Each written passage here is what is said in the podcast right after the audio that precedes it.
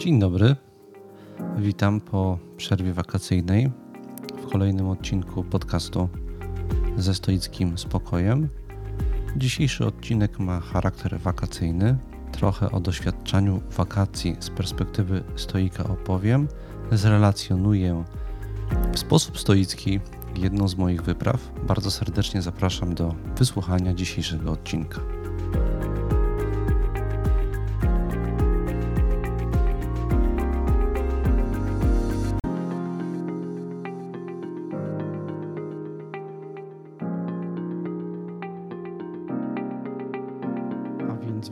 Raz.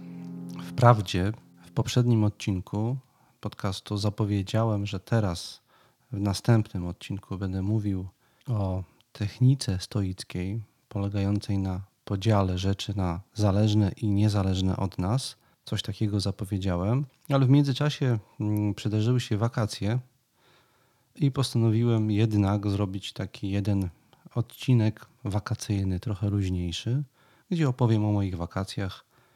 Spytam Was o Wasze wakacje. I do tego teraz chciałem przystąpić.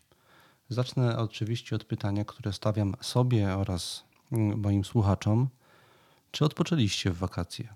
Ja odpocząłem. Utwierdziłem się przy okazji w stoickim przekonaniu, że odpoczynek to w gruncie rzeczy pewnego rodzaju wysiłek, innego rodzaju wysiłek niż ten, który sprawił, że jesteśmy zmęczeni i że potrzebujemy wypocząć. W związku z tym moje wakacje były bardzo aktywne. Przejechałem na rowerze w sumie jakieś 1300 km. Byłem na spływie kajakowym. Uczestniczyłem w zwariowanym warsztacie filozoficzno-stoickim. Także bardzo dużo czytałem, a na koniec wakacji także zacząłem pisać. I tutaj muszę się podzielić pewnym osobistym doświadczeniem ze słuchaczami. Przypomniałem sobie, po czym poznaję, że jestem wypoczęty. Ja miałem w pracy ostatnie dwa lata dość intensywne, w efekcie czego czułem zmęczenie. I, i, I, wydaje mi się, że w poprzednie wakacje nie do końca wypocząłem. Do tego stopnia, że trochę zapomniałem, jaki to jest ten mój stan. Stan, w którym jestem w pełni wypoczęty. Po pierwsze, jest to stan takiej wewnętrznej, dużej przestrzeni, która otwiera we mnie rzeczy takie bardzo moje. Jedną z takich rzeczy jest spontaniczna potrzeba tworzenia. Y, kiedy odczuwam tą potrzebę, to wiem, że jestem w pełni wypoczęty. I ja tego doświadczyłem pod koniec wakacji, tych w połowie sierpnia mniej więcej. Objawiło się to u mnie bardzo intensywną potrzebą pisania. Miałem od dawna już y, rozgrzebane materiały do różnych projektów książkowych i zacząłem dość intensywnie pracować nad książką, którą roboczo zatytułowałem sobie na razie Instrukcja obsługi wartości. Będzie to taki przystępny tekst, w którym będę próbował od początku przemyśleć wszystkie swoje intuicje i przeświadczenia na temat tego, jak są wartości. W szczególności chodzi mi tutaj o, oczywiście o stoicką tradycję myślenia o wartościach. Plan na razie jest taki, żeby słuchacze podcastu mm, doświadczyli tych moich wysiłków w ten sposób, że co jakiś czas będę mm, wysyłam, wysyłał patronom podcastu fragmenty tego tekstu. Mam już właściwie skończony drugi rozdział. Przetestowałem ostatnio y, y, takie rozwiązanie, że wysłałem za pośrednictwem platformy Patronite do wszystkich patronów długą stoicką relację z jednej z moich podróży wakacyjnych. Dostałem bardzo fajny feedback, za co bardzo wszystkim dziękuję. Mm, I także pytania, zwrócenie uwagi na pewne rzeczy, które wymagałyby pogłębienia. I ten tryb pracy bardzo mi się spodobał. I chciałbym tak z Wami współpracować, to znaczy do newslettera adresowanego do patronów. Będę w tym roku, taki jest jeden z planów na ten e, rok szkolno-akademicki, będę do patronów wysyłał załączniku fragmenty książki o wartościach, nad którą pracuję, prosząc e, o Wasz feedback i też w związku z tym projektem pojawią się pewne zmiany na, na platformie Patronite. Też możecie to śledzić. Jeszcze w tym miesiącu wprowadzę zmiany, więc to zapowiadam na razie. A do Was oczywiście kieruję e, w trybie zapytania mm, taką sugestię, żebyście sami sprawdzili zastanowili się, po czym Wy poznajecie, że jesteście wypoczęci.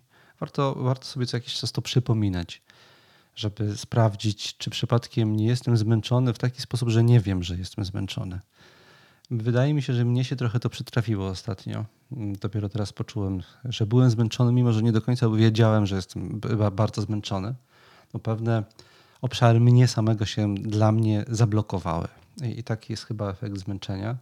Pamiętam, że wiele lat temu, kiedy doświadczałem epizodów depresyjnych także, miałem taki etap w życiu, to że depresja zbliża się, albo że jakiś taki epizod znacznego obniżenia nastroju się zbliża, rozpoznawałem na przykład po tym, że przestałem mieć ochotę słuchać muzyki. Ja bardzo lubię słuchać muzyki, ona zawsze jest w moim życiu na, na różne sposoby obecna.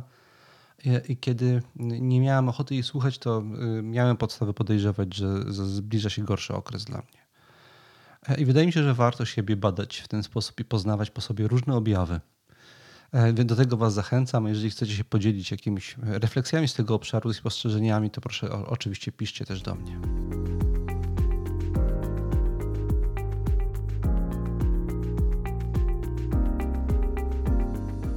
Żeby Was do tego jeszcze troszeczkę zachęcić, opowiem o tym, że w wakacje miałem kilka konsultacji stoickich, między innymi z pewną praktykującą stoiczką, która zwierzyła mi się, że w wakacji doświadczyła obniżenia kondycji duchowej na skutek wejścia w inny wakacyjny tryb funkcjonowania. To jest kolejna rzecz, na którą trzeba zwracać uwagę.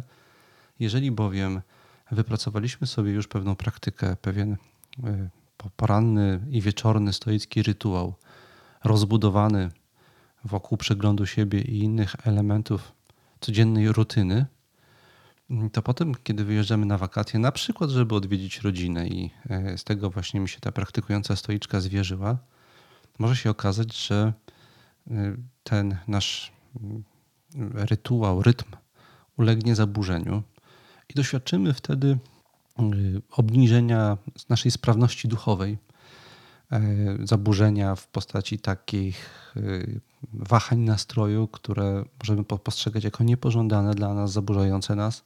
To się może przydarzyć. Mm, u tej y, mojej stoiczki, o której mówię, to było konsekwencją tego, że przebywała, przebywała w, go, w gościnie u swojej rodziny, której dawno nie widziała. No i tam musiała się trochę dostosować do ich rytmu dnia. Nie miała przestrzeni dla siebie. Ja jej poradziłem, że planując coś takiego, trzeba uprzedzić siebie, ale także innych, u których będziesz z wizytą, e, że potrzebujesz godziny, dwóch godzin dla siebie dziennie, co najmniej na przykład, żeby zatroszczyć się o swoją kondycję i to czasami trzeba po prostu postawić jako warunek, a sobie jako wymóg. E, trzeba o, tych, o, o, takich rzeczach też trzeba pamiętać, bo słyszałem już o wielu osobach, które z wakacji wracały całkowicie wybite z rytmu, jakoś zagubione i e, mające duże trudności w odnalezieniu się i powrocie do pracy, normalnego, codziennego funkcjonowania. Efekt jest taki, że takie osoby zamiast wypocząć, cofnęły się.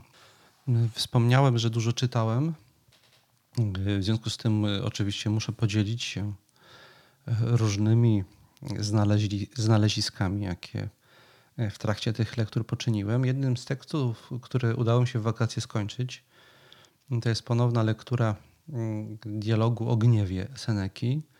I tam, w tym dialogu, na sam koniec taka perełka, niespodzianka. Zapomniałem, że ten fragment właśnie w tym dialogu się znajduje.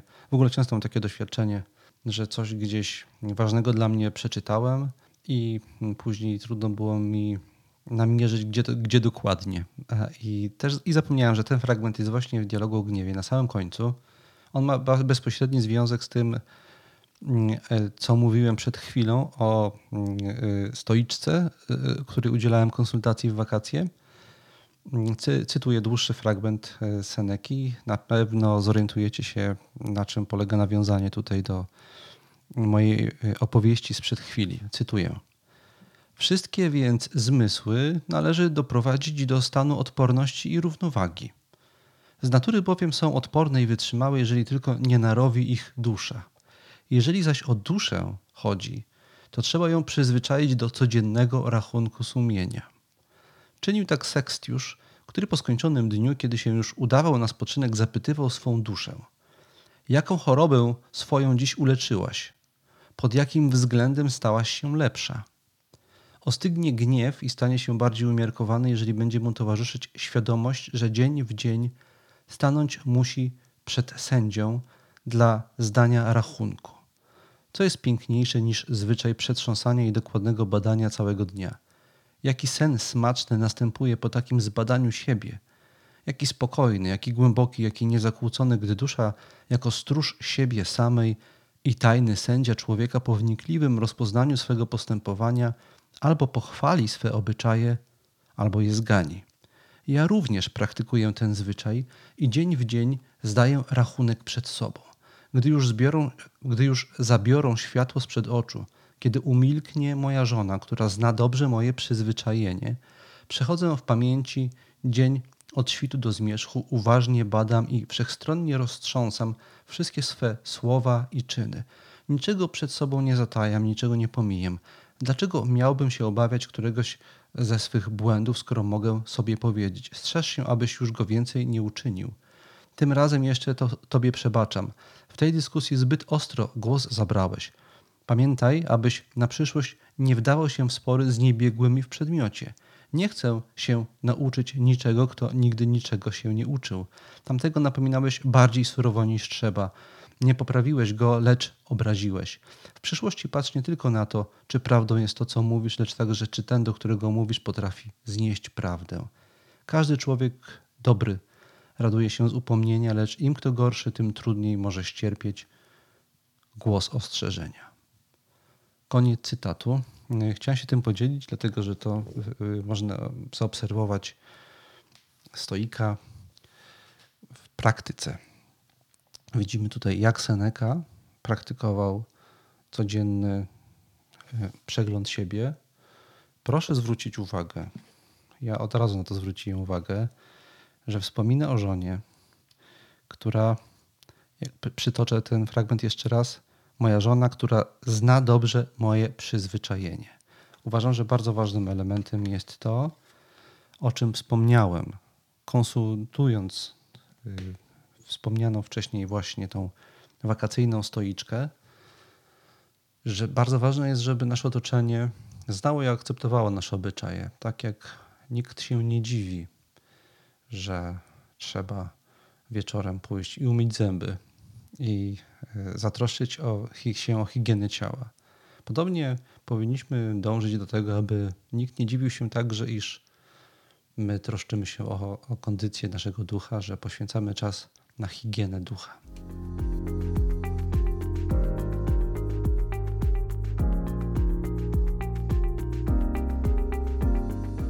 A teraz przechodzę już do zapowiedzianej relacji z wyprawy. Tytuł dzisiejszego odcinka brzmi o, odpoczynku, który wymaga wysiłku, ale mógłby też brzmieć o wysiłku, który daje wy, wypoczynek. Zacząć chciałbym od takiej refleksji. Ja, jak być może osoby, które jakoś śledzą moją aktywność, skąpą aktywność w mediach społecznościowych, na tej podstawie niektórzy mogli już powziąć przypuszczenie, że jestem zapalonym cyklistą. Faktycznie wysiłek fizyczny, a w szczególności w tej formie, w formie wypraw rowerowych, odgrywał w moim życiu zawsze ważną rolę. I w tym roku zacząłem się zastanawiać, jaką rolę odgrywał w moim życiu, zwłaszcza w kontekście pewnej głębszej refleksji stoickiej.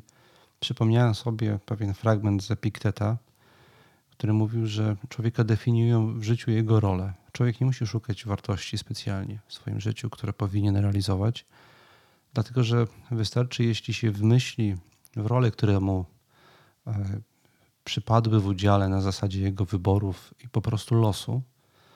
Jeżeli się wmyśli w te role i je zanalizuje, to z tego wynika bardzo dobrze, co powinien w życiu robić i jak.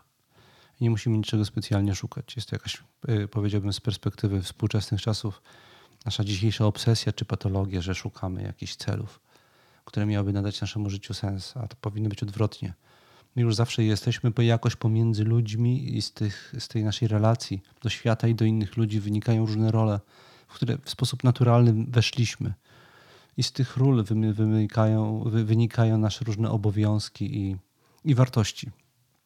Y, ale y, to rodzi y, kluczowe pytanie. Które z tych ról nadają się na to, żeby być rolami? Stoicy wymieniają dość typowe role, na, na przykład rolę obywatela, ro, rodzica, dziecka, pracownika, urzędnika, małżonka. Z wszystkich tych ról wynikają jakieś powinności, obowiązki, wartości, które powinniśmy w życiu realizować. No ale oni nie poddawali jakoś refleksji, co w naszym życiu na taką rolę się nadaje, co się nie nadaje. Więc ja zrobiłem taki eksperyment myślowy podczas mojej wyprawy. Zacząłem się zastanawiać, czy bycie rowerzystą to jest rola. Czy można to traktować jako rolę. I od razu zacząłem myśleć, że jakoś ten rower był w moim życiu zawsze obecny. Zawsze y, z pasją oddawałem się wszelkiego rodzaju rowerowym peregrinacjom. Jest taki moment w ciągu roku pracy, że ja zaczynam fantazjować y, y, na temat kolejnych wypraw, y, którym oddam się w wakacje. Zaczynam przeglądać sobie spontanicznie Google Maps, układać plany tras, sprawdzać dogodne miejsca na nocleg. Trudno mi po prostu sobie wyobrazić wakacje bez tego rodzaju planów. I no stąd to pytanie, czy to jest rola, czy z niej, z niej wynikają jakieś powinności, czy to nie jest rola, tylko po prostu rozrywka, sposób spędzania wolnego czasu. Może zacznę od, zanim odpowiem sobie na to pytanie i Wam jednocześnie odpowiem na to pytanie, może zacznę od zalet turystyki rowerowej. rowerowej. Chciałbym y, Wam, jeżeli jeszcze tego nie doświadczyliście w ten sposób, jakoś sprzedać tą formułę. Y, w pierwszej kolejności chciałbym wymienić zalety ogólne. To takie zalety, które w mojej ocenie byłyby zrozumiałe dla każdego przeciętnego turysty. A w drugiej kolejności przejdę do specyficznych korzyści, jakie ja z tego czerpię. Zacznę, zaczynam od zalet ogólnych. Wyprawa rowerowa pozwala podreperować kondycję. To jest bardzo prosta zaleta i szczególnie w związku z tym do tego zachęcam, żeby o tą kondycję się troszczyć. My jesteśmy stworzeni do ruchu. Całą naszą większą, większość czasu naszego, naszej ewolucyjnej historii byliśmy i musieliśmy być w stałym ruchu nasz organizm nie jest przyzwyczajony do tak, tak statycznego trybu życia, jaki prowadzimy. Dlatego trzeba się ruszać. Trzeba sobie wynajdywać wszelkie preteksty do tego, żeby się ruszać. Mam znajomego, który do pracy chodzi na piechotę od wielu lat, zawsze, mimo że ma dość daleko. Wstaje wcześniej i idzie na piechotę, i to sprawia ten jeden prosty zabieg na jego codziennym trybie dnia sprawia, że bardzo dobrą ma formę fizyczną, psychiczną i bardzo rzadko choruje. Na drugim miejscu do zalet y, ogólnych zaliczam walory krajobrazowe. Dość oczywista zaleta. Rower bowiem nie jest ani za szybki, ani za wolny. Jadąc samochodem nie zdążamy, nie nadążamy z kontemplowaniem krajobrazy. Wiele razy jak jadę gdzieś samochodem, to żałuję, że nie mogę skupić spojrzenie dłużej na jakimś szczególnym, szczególnym walorze krajobrazu. I o ile jadąc samochodem po prostu nie nadążamy kontemplować tego krajobrazu, o tyle można powiedzieć, że idąc, czyli eksperymentując z jeszcze wolniejszą formą turystyki, doświadczamy niewielu jego odmian, co na rowerze nie ma miejsca, bo jadąc możemy dużo więcej różnych rodzajów krajobrazu zobaczyć. Kolejna zaleta turystyki rowerowej e, to jest jej dostępność. Rower jest stosunkowo niedrogi, podobnie niedrogie jest jego wyposażenie. Oczywiście ja wiem, że dzisiaj na rynku są dostępne rowery w cenie 10 tysięcy i więcej. Można nawet by samochód w tej cenie kupić, ale naprawdę przyzwoity rower, który wystarczy do tego, żeby przemieszczać się z dużą satysfakcją po kraju, naszym i innych krajach. Naprawdę dobrej jakości rower można już kupić od 1500 zł wzwyż, w mojej ocenie. Chyba, że na przykład mamy dobrego znajomego, albo sami się dobrze na tym znamy, to taki rower można sobie zmontować z części i to wtedy wychodzi jeszcze taniej. Do tego trzeba dodać, że obecnie po Polsce można się przemieszczać korzystając z dość przystępnej cenowo bazy noclegowej. I to zarówno mówię o pensjonatach, agroturystyce, hotelikach, jak i bardzo przyzwoitych kempingach. To się pod tym względem w Polsce bardzo zmieniło. Warto y, peregrynować mniej znane tereny Polski, żeby zobaczyć, jak to się bardzo zmieniło. Za chwilę powiem więcej o mojej wyprawie i bardzo zachęcam do, do, do penetrowania tych obszarów Polski. Oczywiście trzeba dodać, że o jeszcze jednego rodzaju dostępności można tutaj mówić. Rowerem można dotrzeć niemal wszędzie. Można jechać pięknymi leśnymi ostępami, niedostępnymi dla samochodu. Można dotrzeć daleko w miejsca, do których na pieszo byśmy się prawdopodobnie w ogóle nie wyprawili, bo są za daleko od e, jakich, jakichkolwiek baz noclegowych. Kolejnym niebagatelnym atutem roweru, uwaga, są stawy. Tak, powtórzę jeszcze raz, stawy, chodzi mi o stawy kolanowe. Wielu lekarzy zaleca rower jako formę wzmacniania stawów kolanowych, które u wielu ludzi nie są w zbyt dobrym stanie z uwagi właśnie na nasz tryb życia. Kolejną oczywistą zaletą roweru, której nie dość się nachwalić, są jego atuty ekologiczne. Rower niczego nie zanieczyszcza. Jest to forma turystyki całkowicie nieszkodliwa dla środowiska.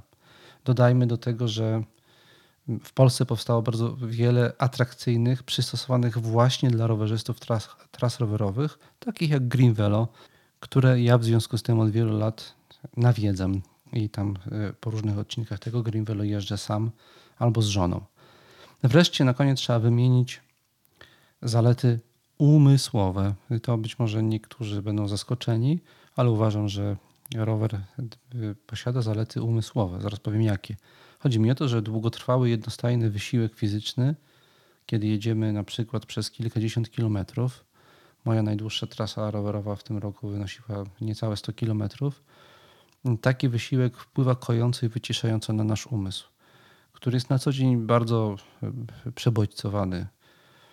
To ostatnie sprawia, że mnie na przykład właśnie wyprawy rowerowe bardzo regenerują. Pomaga mi to odciąć się i wyciszyć. Jest to bezcenne. Mm, jeszcze jedna przeszła mi zaleta turystyki rowerowej, ogólnej, ogólna zaleta do głowy, mm, która może się nie wydawać oczywista osobom niezaprawionym w tej formie turystyki. Otóż y, trzeba powiedzieć, że rower jest na prawie każdą pogodę i warunki przez większą część roku. Nawet jak jest bardzo gorąco, to jazda po prostu chłodzi. Mnie w tym roku Zdarzyło się jechać w temperaturze około 30 stopni przez wiele kilometrów nie doświadczałem bardzo uciążliwości te, tych upałów, dlatego że y, wiatr, który wieje w twarz rowerzyście, kiedy jedzie 20 parę kilometrów na godzinę, po prostu go chłodzi. W dodatku bardzo lubię, kiedy jeżdżę po terenach, w których są różne zbiorniki wodne i rzeki, żeby się przekąpać. Jak jest gorąco, to ja się kąpię w stroju rowerowym, który potem w czasie jazdy na mnie schnie. Jest to niezwykle przyjemne doświadczenie. Gorąco do tego zachęcam, żeby tego, żeby tego spróbować. Kiedy z kolei pada deszcz, można po prostu założyć coś przeciwdeszczowego i dalej napawać się jazdą. Kiedy jest chłodniej, trzeba się po prostu cieplej ubrać, więc to też jest do, do, do zrobienia. A i jeszcze jedno, y, coś, co też może nie, nie wszystkim przyjdzie do głowy, owady. Podczas wędrówek pieszych doskwierają nam komary, y, gzy y, i muchy końskie. Nic takiego nie występuje podczas jazdy rowerowej, ale uwaga, trzeba jechać co najmniej 15 na godzinę. Zauważyłem, że gzy i komary potrafią usiąść na mnie i próbować wbić się w skórę przy, tem, przy tempie poniżej 15 km na godzinę, więc trzeba co najmniej w tym tempie jechać, żeby e, być przeciwko nim zabezpieczonym. W tym roku jedna z moich wypraw była po e, właśnie Green Velo. Zboczyłem trochę z Green Velo i przejechałem z żoną Puszczę Romienicką. To jest przepiękne. E, byłem zaskoczony bogactwem fauny i flory mm, tego drzewostanu, i także jego rozmiarami i dzikością. Mm, wspaniale się tam jechało. Mm, dzień był troszeczkę deszczowy, tam co jakiś czas odrobinę kropiło. Raz czy dwa razy zatrzymaliśmy się, żeby mm, założyć peleryny przeciwdeszczowe albo zrobić zdjęcie jakiegoś wyjątkowo pięknego miejsca i natychmiast obsiadała nas chmara komarów. Gdybyśmy byli tam na piechoty, ciężko byłoby wytrzymać. Tymczasem na rowerze to było po prostu przyjemne. Natychmiast wsiadaliśmy na rower, jechaliśmy dalej i nie doskwierały nam w ogóle owady. Parę razy, ja jechałem w tym roku dwa razy przez Mazury Garbate. To jest te, te obrze, pobrzeża polsko-rosyjsko-polsko-litewskie. Te, to pogranicze. Tam są zlokalizowane Mazury Garbate. Wiżajne są jakby takim centrum tego regionu. E, tam się zatrzymałem w tym roku na jeden nocleg. E, Mazury Garbaty mają to do siebie, jak sama nazwa wskazuje, że tam są górki i dołki. Trochę krajobraz przypomina Beskid Niski, jest wspaniały. Mm, ale jak się jedzie pod górę, to ciężko jest pod, ostry, pod ostrą górę jechać w tempie poniżej 15, powyżej 15 na godzinę. W efekcie zdarzy się, że właśnie wtedy przysiądzie na tobie jakiś owad i, i cię ukąsi, ale to ci dodaje tylko motywacji, żeby szybciej jechać i szybciej tę górkę zaliczyć.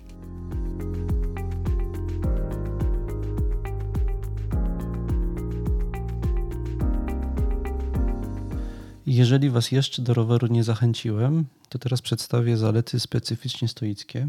Uwaga. Przez wiele lat sobie tego nie uświadomiałem, ale ostatnio poddałem to refleksji i odkryłem, że moich wypraw rowerowych od dawna używam w sposób stoicki. Po pierwsze, jazda na rowerze, zwłaszcza kiedy wyprawa ma charakter samotny, a część moich wypraw ma taki charakter, pełni dla mnie rolę medytacji. To odkryłem. Ja robiłem to bezwiednie trochę, a teraz robię to coraz bardziej świadomie. Polega to na tym, że skupiam się wyłącznie na jeździe, na byciu tu i teraz. Odcinam cały codzienny zgiełk, dzięki czemu mogę na spokojnie dokopać się do spraw i problemów, które na co dzień jakoś umykają z mojego pola widzenia. Uważam, że jest to jedna z podstawowych form medytacji w stoicyzmie także Chodzi tutaj o obcowanie z tym, co dla nas ważne, z wartościami, życiowymi priorytetami, własną tożsamością, z wysiłkiem rozumienia, kim się jest i do czego się w życiu zmierza. Chodzi o, też tutaj o analizę kondycji istotnych relacji, w jakich jesteśmy.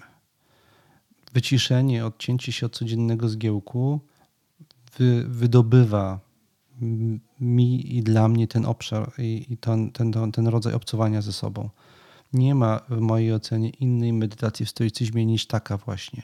Takiej koncentracji na priorytetach, celach, wartościach, na sobie samym, na swoich wewnętrznych procesach, na swoich narzędziach do opisu rzeczywistości, do poznawania rzeczywistości. Zauważyłem, że no, ja wpadam w ten stan, kiedy jadę. Dzięki temu też z zebranych przez cały rok doświadczeń tworzę nierzadko nowe struktury, przychodzą mi do głowy nowe pomysły, łączę to, co dawne, to, co stare, z tym, co obecne mm, i też staję się bardziej kreatywny właśnie dzięki temu.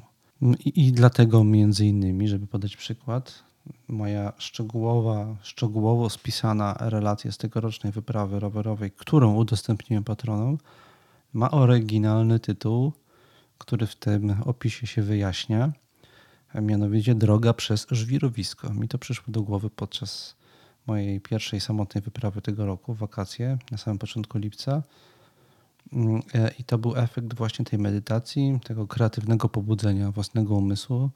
Połączyły mi się parę, parę spraw, mi się połączyło w głowie w jedną spójną całość, którą ująłem, zawarłem i zapamiętałem jako e, za pomocą metafory droga przez żwirowisko. Skoro mowa o metaforach, to teraz chciałem właśnie użyć metafory, żeby powiedzieć więcej o tym, w jaki sposób z takich y, doświadczeń wakacyjnych można czerpać i uczyć się mm, i korzystać duchowo. Otóż mm, w mojej ocenie na przykład taka wyprawa rowerowa, ale każda wydaje mi się wyprawa, która wymaga pewnego wysiłku i planowania, pozwala bardzo skutecznie powtórzyć sobie, używając metafory podróży, kilka kluczowych zasad stoickich właśnie w wakacje, w takim innym trybie trochę. Tak jak w podróży myślimy bardzo często na przykład wyłącznie o jej celach, o miejscu, do którego mamy dotrzeć, o i czasie, w jakim mamy do niego dotrzeć. Narzekamy przy tym na rzeczy, które, na które nie mamy wpływu. Martwimy się rzeczami, które na to wcale nie zasługują. Wreszcie żałujemy, kiedy podróż dobiegnie końca. Podobnie też dzieje się w całym naszym życiu. Można wykorzystać podróż do tego, żeby sobie się przyjrzeć temu mechanizmom, który, w który wpadamy w naszym codziennym życiu, bo jeżeli się uruchamiają w życiu, to się uruchamiają także podczas podróży i podczas podróży można je zbadać, przyjrzeć się je im i trochę łatwiej je, je rozmontować. Wyprawa rowerowa, jak każda inna właśnie wyprawa wymagająca organizacji i wysiłku, mająca określony początek i koniec, etapy, cele, pozwala spojrzeć z, z, z boku na przebieg naszego życia. Nabrać doń właściwej perspektywy, sobie powiedzieć, że nasze życie też jest jak taka wyprawa. I to jest druga specyficznie stoicka zaleta takiego przedsięwzięcia. Ja z tego czerpię pełnymi garściami z tego doświadczenia. Niektóre aspekty tego treningu stoickiego w formie wyprawy rowerowej opisałem właśnie szczegółowo w, tym, w tej relacji pisemnej.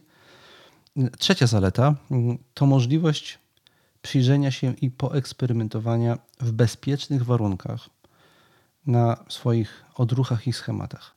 W codziennym życiu rodzinnym, zawodowym, kiedy jedno zadanie następuje po poprzednim, po drugim, kiedy jeden problem następuje po poprzednim, bez przerwy na oddech, kiedy wpadamy z jednej sytuacji w drugą, z jednego problemu w drugi, bez możliwości zatrzymania się i przyjrzenia się sobie, sobie z boku. Wiemy, że powinniśmy to zrobić, ale po prostu wiele rzeczy dzieje się tak szybko, że, nie, że, na tym, że za tym nie nadążamy. I, I wtedy właśnie pojawia się to ryzyko, że wpadamy w różne utarte tory funkcjonowania i nie mając czasu na skrupulatne przyjrzenie się tym schematom, które nierzadko prowadzą nas do błędnych decyzji, yy, niewłaściwych odruchów, emocji, z którymi sobie potem trudno nam poradzić. Wyprawa rowerowa, która ma charakter wakacyjny, zdejmuje nas z wiele z codziennej presji, ale nie zdejmuje schematów przesądów, nieracjonalnych odruchów, e, którym można się przyjrzeć w mniejszej skali i bez bolesnych konsekwencji. One się na pewno ujawnią podczas tej podróży. Trzeba po prostu ich wyczekiwać i traktować jako taką e, okazję do poeksperymentowania bez konsekwencji z nimi. Ja tego też doświadczyłem w wyprawie rowerowej. Pierwszego dnia miałem poważny problem e, z rowerem. Byłem w połowie drogi do miejsca mojej destynacji. Ja jechałem z Iławy, potem ja miałem jechać na Ornetę i tam miałem mieć pierwszy nocleg. Mm, I w Ornecie, e, z Ornety miałem dalej ruszyć wzdłuż granicy polsko-rosyjskiej, dojechać aż właśnie do Mazur Garbatych, Suwałki, Augustów, gdzieś w tym rejonie zamierzałem skończyć. Udało mi się to oczywiście, w sumie przejechałem ponad jakieś 450 km, o ile pamiętam, ale Pierwszego dnia to wszystko stanęło pod znakiem zapytania, bo w połowie drogi na 30-40 km okazało się, że zaczynam się pruć opona. E, a ja za bardzo, to była niedziela, nie bardzo miałem w, pierwszy, w pierwszym odruchu pomysłu, co z tym zrobić. I oczywiście pojawiły się od razu różne automatyzmy, co to będzie, cała wyprawa nieudana, w ogóle bez sensu, że się porywam na takie rzeczy, trzeba było spokojnie siedzieć w domu. Takie rzeczy jak dreszcz pojawiają się w umyśle człowieka, ale ja ty, ty, tym odruchom się przyjrzałem e, i z, z, zrobiłem w sposób kontrolowany taki, taki ruch w moim umyśle, przestawiłem sposób postrzegania sytuacji. Mianowicie powiedziałem sobie, przecież to jest właśnie przygoda. To jest część wyprawy rowerowej. Nie ma wyprawy rowerowej bez problemów technicznych. One się muszą wydarzyć podczas każdej wyprawy rowerowej. Więc nie chodzi o to, czy się przydarzą i jak się przeciwko temu zabezpieczyć, tylko chodzi o to, kiedy się przydarzą i jak my z nimi się uporamy. Więc ja z, z, zmieniłem swoje nastawienie i zacząłem to postrzegać w sposób odruchowy potem jako element wyzwania i przygody. I nawet cieszyłem się, że mi się to przydarzyło, bo mogłem przetestować swoje odruchy, mogłem przetestować siebie. I kiedy planowałem, jak rozwiązać ten problem, a go rozwiązałem dość szybko, dość skutecznie, dość efektywnie, mm, doświadczałem radości, kiedy mogłem się z tym zmierzyć. Przypomniał mi się Seneca, który mm, w jednym z, z dialogów pisze o tym, że dobry zapaśnik złości się, kiedy mu trener podsuwa słabych sparring partnerów. Także i my powinniśmy oczekiwać od losu, że będzie konfrontował nas z różnymi wyzwaniami żebyśmy właśnie cieszyli się tym, jak sobie z nimi radzimy. Bo życie nie jest wyłącznie po to, żeby było nam przyjemnie. Życie jest także po to, żebyśmy um, umieli go doświadczać na różne złożone sposoby.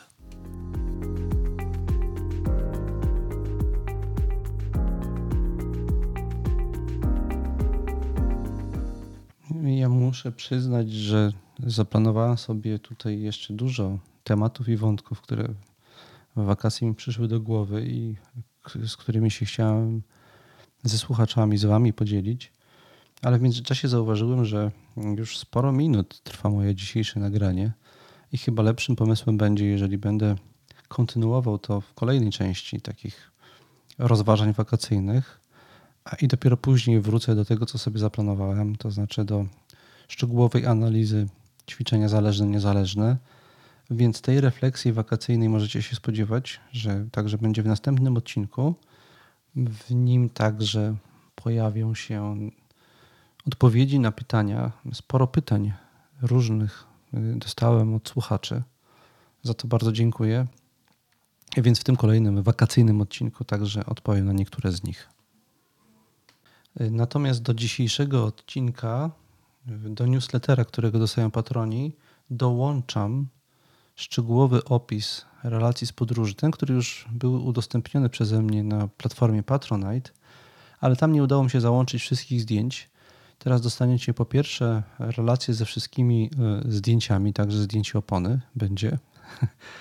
E, e, ale także zrobiłem pewną modyfikację. Tak jak już tutaj wstępnie mówiłem, dostałem od Was feedback na temat tej, tej relacji i pytania i prośbę o uszczegółowienie pewnych rzeczy. I w jednym miejscu zmodyfikowałem tekst, mianowicie tam, gdzie cytuję wypowiedź jednej z bohaterek książki Benabowy, którą tą książkę Jowisz skończyłem w wakacje. Tam e, przypisałem e, bohaterce cechy stoickie. To wzbudziło zastrzeżenia. Te zastrzeżenia były konsekwencją tego, że niedostatecznie naszkicowałem kontekst. Kontekst tam był taki, że to bohaterka była dowódcą statku, który był w trakcie bardzo niebezpiecznej wyprawy. Pojawiło się ryzyko, że ona skończy się katastrofą, a jedynie ze zbiorą bardzo ważne informacje naukowe i prześlą do bazy, e, i, ale poświęcą życie. No I to było takie ryzyko, że to się tak skończy. Przedstawiłem to w taki sposób, że można było wnioskować z mojej relacji, że ta bohaterka zdecydowała się narazić życie w imię swojej misji e, innych e, załogantów statku, podczas gdy to było raczej tak w tym kontekście, w którym wypowiedziała to zdanie, które zacytowałem, zaraz je przytoczę jeszcze raz. Mm, tam była rozmowa, w której ona przekonała już e, swoich kolegów i koleżanki do kontynuowania misji. Rzecz w tym, że ona była najbardziej narażona ze względu na specyfikę swojego stanu zdrowia. Ona mogła przypłacić to, gdyby im się udało przeżyć tę misję po prostu z trwałym uszkodzeniem wzroku. I ona mimo tego mm, nalegała, żeby kontynuować misję. I to uzasadniła następująco. Przytoczę ten cytat jeszcze raz. Jaką wartość miałoby moje życie, gdybym nie mogło kontynuować misji, której je poświęciłam? Koniec cytatu. I to mi się wydawało stoickie. Ona w pewnym momencie życia bohaterka zdecydowała, do czego zmierza w życiu, i to wyznaczało w jej życiu sens. I uznała, że ważniejszy jest ten sens niż samo to życie. I wydaje mi się, że to jest cecha stoicka. O ile nie narażamy w sposób bezmyślny tego życia swojego albo także życia innych osób, w pewnych sytuacjach jest to bardzo stoickie i trzeba się z tym liczyć. I stoicy by preferowali takie podejście do sprawy. Oni nie uważali, że życie samo w sobie jest wartością. Czasami w imię ważnych celów, które sobie stawiamy, warto je zaryzykować. Tak bym wyjaśnił tą postawę. Chociaż oczywiście ta bohaterka, jeżeli ktoś Benabowe czytał i, i tę powieść, e, której akcja toczy się na Marsie, przepraszam, nie na Marsie, tylko na Jowiszu, zna, ta postać jest, jest kontrowersyjna. E, I, i, I tak może być czytana, to się zgadzam. Teraz y, chciałbym przejść do podziękowań już na koniec. Y, bardzo dziękuję za śledzenie moich różnych stoickich relacji. Tym razem także Dziękuję za cierpliwość, mm, bo y, przez prawie dwa miesiące nie było kolejnych odcinków podcastu. Mm, I dziękuję patronom, którzy wspierają, którzy wspierają produkcję tego podcastu za pośrednictwem portalu Patronite. W tym roku, tak jak zapowiedziałem, będą zmiany w roku szkolno-akademickim, y, jeżeli chodzi o to, czego możecie się ode mnie spodziewać i oczekiwać. A w szczególności dziękuję najbardziej, grupie najbardziej hojnych patronów i wymienię teraz te osoby. Mm, to są następujące osoby: Ludwik Sienica, Maciej Grycz, Sławomir Franus, Jacek Mędyk, e, Bartłomiej Mazur, Rafał Myrcik, Mateusz Siwerski, Bartosz Szarowar, Łukasz Mandzyn i Kamila Reiter, aha i jeszcze Leszek Para. Tym wszystkim osobom, e, które szczególnie hojnie wspierają e, podcast ze stoickim spokojem, bardzo serdecznie dziękuję za wsparcie i możecie liczyć, że będę kontynuował moją misję albowiem to jest mój cel. Do usłyszenia.